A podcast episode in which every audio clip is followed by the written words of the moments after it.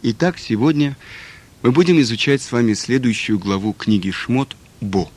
О чем же говорится в нашей главе? Глава Бо является продолжением предыдущей главы.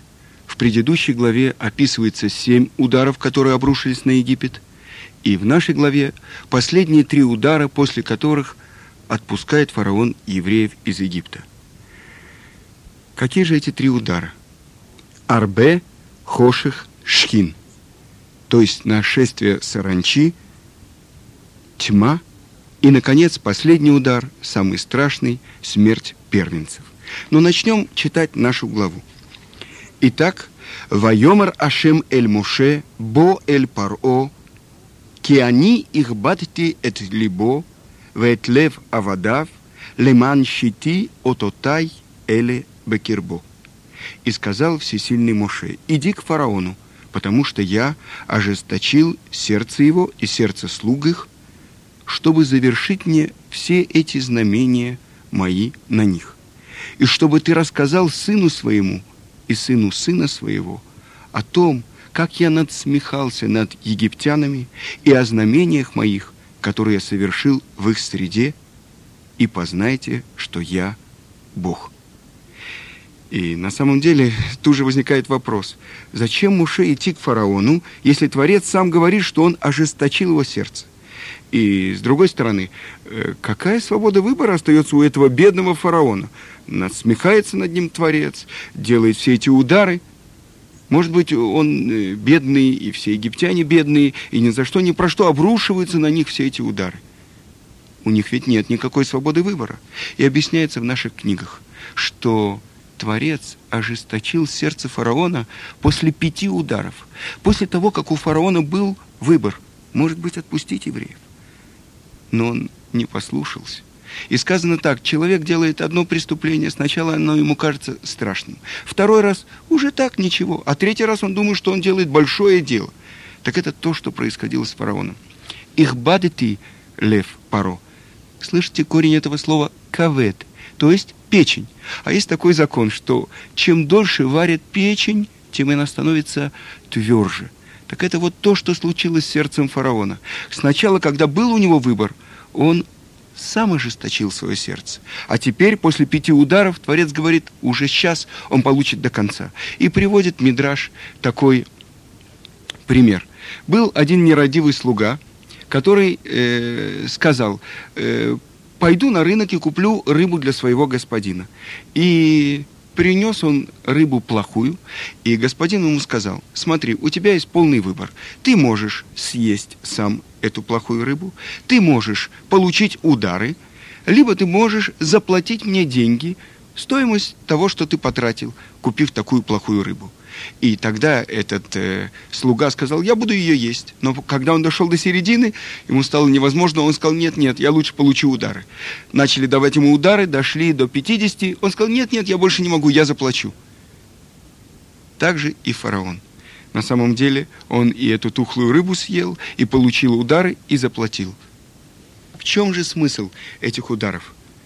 Вы помните, мы говорили в предыдущей передаче, что все последние четыре удара пришли напомнить, чтобы ты знал, что нет подобного мне на всей земле. И вот фараон, вершина пирамиды, царство, которое владело почти всем миром, царство, которое провозгласило борьбу против Творца своим символом. Посмотрите, 42 нома, 42 штата, в каждом штате свой идол – кто же является верховным идолом Египта? Тот самый барашек, Овен. Овен – знак на небесах, и это животное, святое, священное животное, которому поклоняется внизу на земле. И вот весенний месяц, расцвет влияния этого овна, символа плодородия, которому поклоняется весь Египет, а значит весь мир. И вот послушаем – что написано в Таре? Первая заповедь, которую получает еврейский народ, находясь в Египте. «Вайомар Ашем эль Моше, вэль Аарон беэрец Мицраим леймур». И сказал Ашем Моше и Аарону в стране египетской, говоря, «Аходеш азе лахем рош хадашим, ришон гу лахем лехадшешана. Месяц – это для вас начало месяцев. Первый он у вас из месяцев года. Подождите, ничего не понятно. Что это значит первый месяц? И что это такое начало месяцев? О каком месяце идет речь? И этот вопрос, который задает Муше Творцу, и показывает ему Творец Луну, рождение Луны. Помните, когда она только выглядит как э, ресничка, когда перед тем, как она начинает увеличиваться, и говорит, вот в таком виде увидишь Луну и осветишь ее. То есть передается еврейскому народу управление временем, освещение времени. Ходыш. Ходыш – это месяц освещение Луны. Есть несколько названий на иврите для Луны. Одно из них – ходыш. Так что это значит освещение Луны? Почему ходыш, а не шана? Шана – это год. Солнечный календарь. Он крутится вокруг солнца. Шана на иврите. Лешанен – это значит повторять то, что повторяется, то, что возобновляется, кружится и крутится.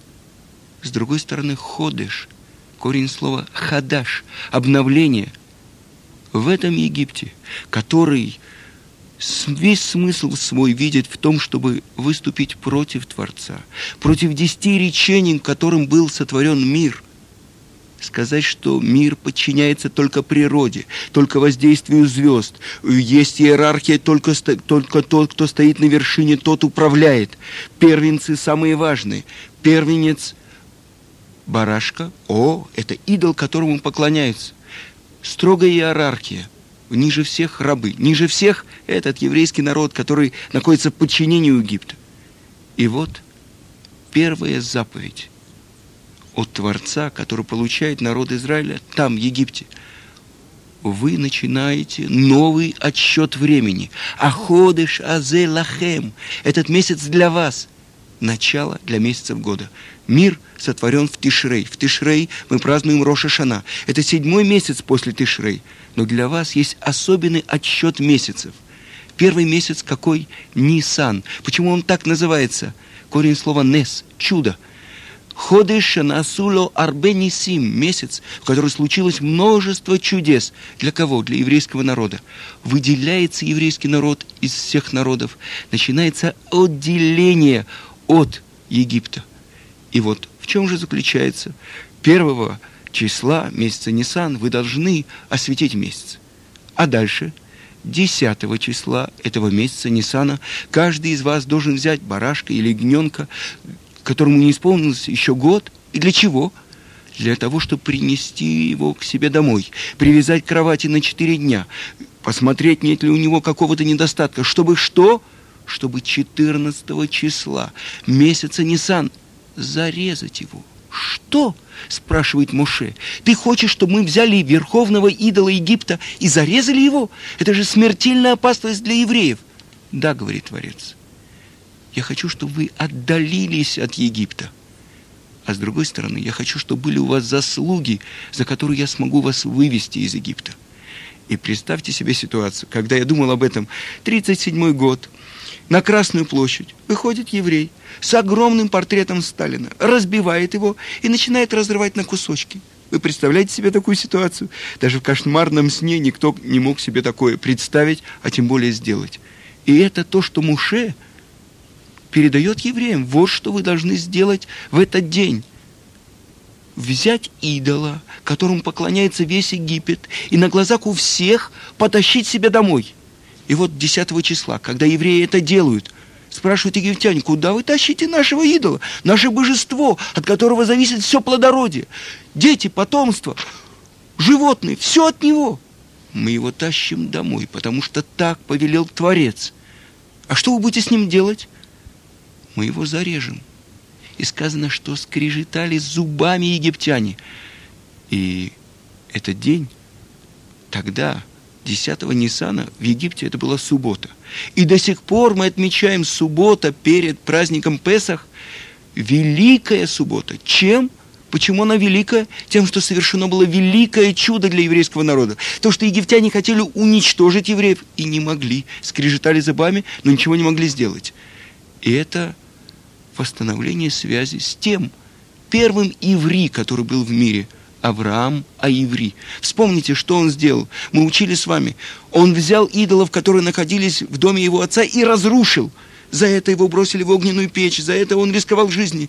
Но вот что требуется сейчас от каждого еврея, от простого еврея, который находится в Египте. И это будет Курбан Песах, пасхальная жертва. Подождите, но есть еще одно условие. Никто, тот, кто не сделал себе обрезание, не имеет права есть пасхальную жертву. Ой, надо опять делать это обрезание? Вспомните, кто был первый человек, которому Творец приказал сделать обрезание Авраама Еврей. Так, через эти две заповеди восстанавливается связь с первым Иври в мире. И это очень страшно. И на это надо решиться. И вот решаются евреи это исполнить, и полностью они отдаляются от Египта. Почему? Потому что они тоже поклонялись идолам в Египте. Потому что для них верховным божеством тоже были все эти идолы. Так вот, что они должны сделать? Переступить. И тогда Медак и Негет Меда. В ту ночь, когда умирают первенцы в Египте, Творец перескакивает мимо тех домов, у которых на косяках с внешней стороны, нет, с внутренней стороны, на косяках двери было помазано этой кровью этого пасхального огнца, этого пасхального ягненка.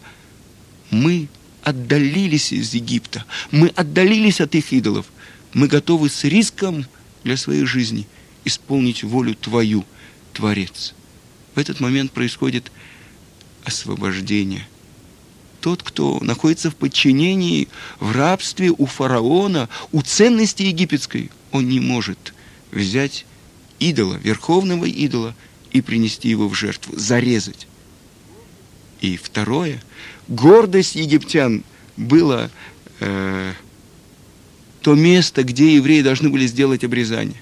И то, что говорит пророк Эхескель, «Зирмат сусим зирматам псар хамурим псарам», семя коней их семя, плоть ослов их плоть. То есть развратный народ, гордящийся своим развратом. Так вот, евреи должны отдалиться, очистить себя, восстановить святость. И это то, что они делают.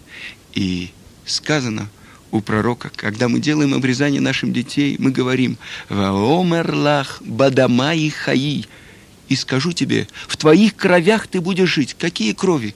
Это кровь от обрезания и кровь этой пасхальной жертвы. Это то, что сделали евреи в Египте. Они освободились. Они нашли в себе силы, чтобы отдалиться от Египта. Они начали новый отсчет времени. С этого первого числа Нисана, с этого месяца Ходыша, Нисан, начинается особенный отсчет времени. Уже не на годы, уже не на часы, уже на минуты, когда наступит этот момент освобождения. И вот в ту ночь, с 14 на 15 Ниссана, когда умирают первенцы по всему Египту, когда крик разносится по всему Египту, прибегает фараон и говорит Муше, уходите. Это тот, который после того, как предупреждает его Муше и говорит, вот будет саранча, придет восьмой удар на Египет, учти, я тебя предупреждаю. Он говорит, хорошо, я отпущу евреев. Кто и кто пойдет? Только мужчины – детей, стариков, животных. Нет, нет, нет. Никаких женщин. Нет, нет. Кто служит? Божеству. Избранные и дети-мужчины. Потом, после следующего удара, он говорит, я согласен, пусть дети идут, пусть старики идут, только животных оставьте. Ваш скот. Говорит ему Моше, ты еще придешь и попросишь, чтобы мы взяли и твое приношение, и твой скот, чтобы мы принесли жертву Творцу в пустыне. И так оно происходит. Прибегает фараон и кричит, выходите, выходите.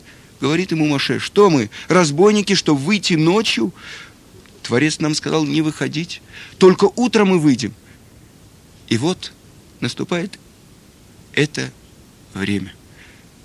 15 Ниссана с первыми лучами солнца 2448 года от сотворения мира именно в этот день после 210 лет жуткого, страшного плена с поднятыми руками, с поднятыми головами выходят евреи из Египта. И что они берут?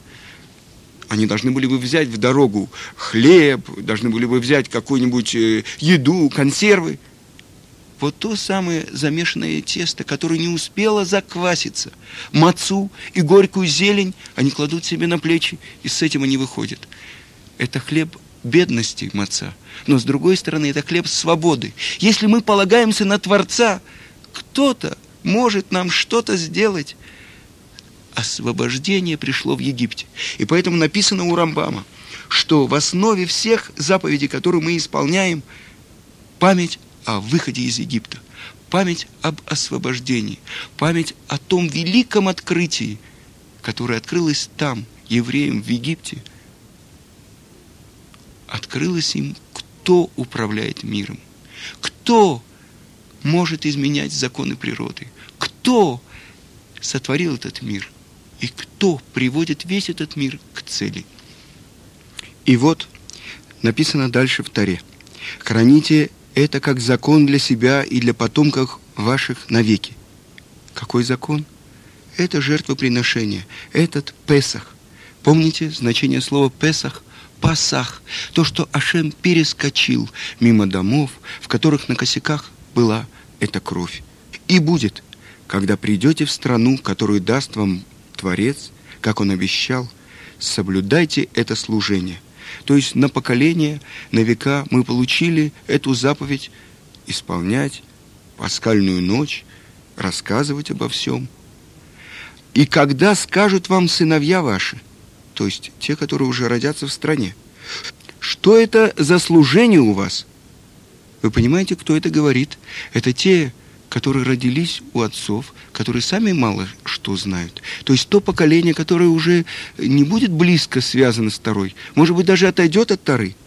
Ответьте им, это жертва пасхальная Творцу, который миновал дома сынов Израиля в Египте, когда поразил он египтян, а наши дома спас.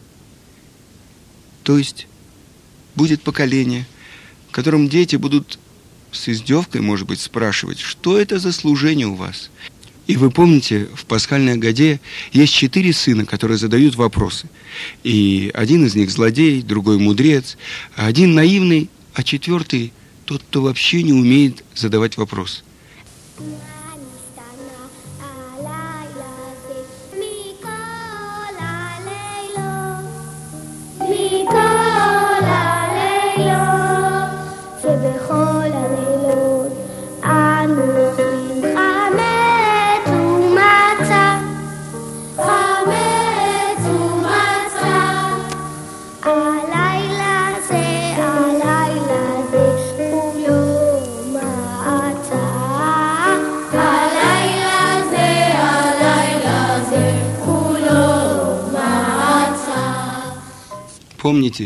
Четыре вопроса пасхального седера.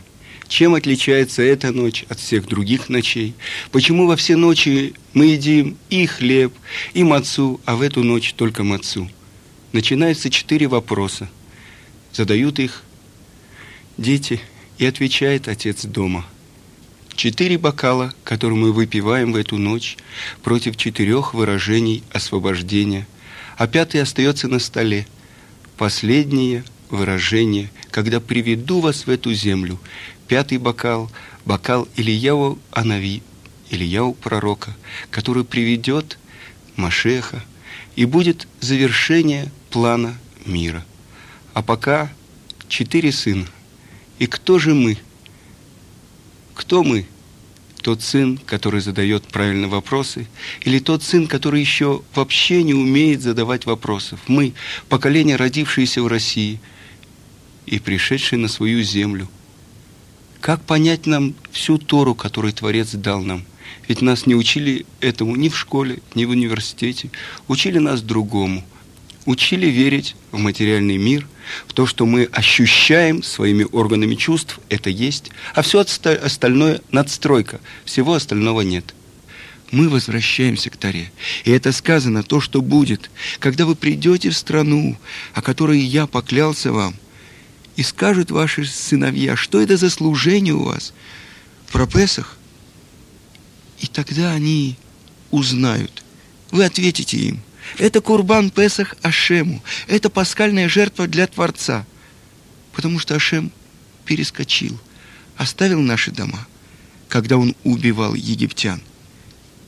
И это мы, поколение, которое возвращаемся к Отцу, открываем Его, и мы узнаем значение того, что открылось евреям в Египте. Сказано так в Таре, что мои служители, сыновья Израиля. Мои служители, мои рабы, но не рабы рабов. И вот даже если еврей пойдет и возьмет себе хозяина и захочет служить ему, в результате он откроет, что все эти господа проходят. Все это рабство, оно когда-то кончится, потому что мы уже вышли на свободу. И если мы представим себе выход из Египта, это как родовые схватки. Когда же произошло рождение еврейского народа? На 50-й день после выхода из Египта евреи стоят у горы Синай и говорят «Наасева Нишма» будем исполнять и будем слушать. То есть, что бы ты нам ни сказал, мы готовы исполнять. А дальше мы готовы учиться, готовы слушать. Это то, что открывает возможность евреям на следующий день получить Тору. И это момент рождения еврейского народа. И это завершение выхода из Египта. Полное освобождение – принятие на себя власти того, кто управляет всем этим миром. То, что было обещано отцам, то, с чего мы начинали предыдущую главу, исполняется для сыновей. Происходит момент открытия всего управления этим миром. Творец открывает своим сыновьям путь, дорогу. Тора – это гора А, это указание пути, учение – он открывается своему народу. И после этого момента евреи смысл своей жизни видят в том, чтобы реализовать волю Творца в этом мире. Но начало этому было заложено в том, что они видели своими глазами то, что происходило в Египте, то, что Творец показал им полное управление всем этим миром. Фараон предупреждает, знайте, вы выходите, против вас я вижу дурной знак. Ра, звезда Раа, Ра, зло, пролитие крови. Творец говорит, ты знаешь законы природы, а я знаю законы, которыми управляется этот мир. И эта кровь, которой ты говоришь, что это будет зло, убийство, это кровь, которая будет при обрезании – когда евреи, перед тем, как войти в страну, в пустыне, под управлением Яушо Нуна, будут делать обрезание. Потому что не может войти в страну человек, который не сделал обрезание, который не восстановил тот союз, который заключил Авраам Авину с Творцом. Но для этого нужно было разрушить идолов. Десять ударов в Египте обрушиваются на Египет, разрушают идолопоклонство – с другой стороны, они освобождают евреев, они приводят их к новому пониманию, они открывают в этом мире новое исчисление времени. Месяц это для вас, начало месяцев. Они открывают новое пространство. Евреи идут в пустыне, окруженные облаками славы Творца. Начинается путь еврейского народа. Начинается новое исчисление времени. Аходы шазе лахем рош ходашим. Месяц это для вас начало месяцев.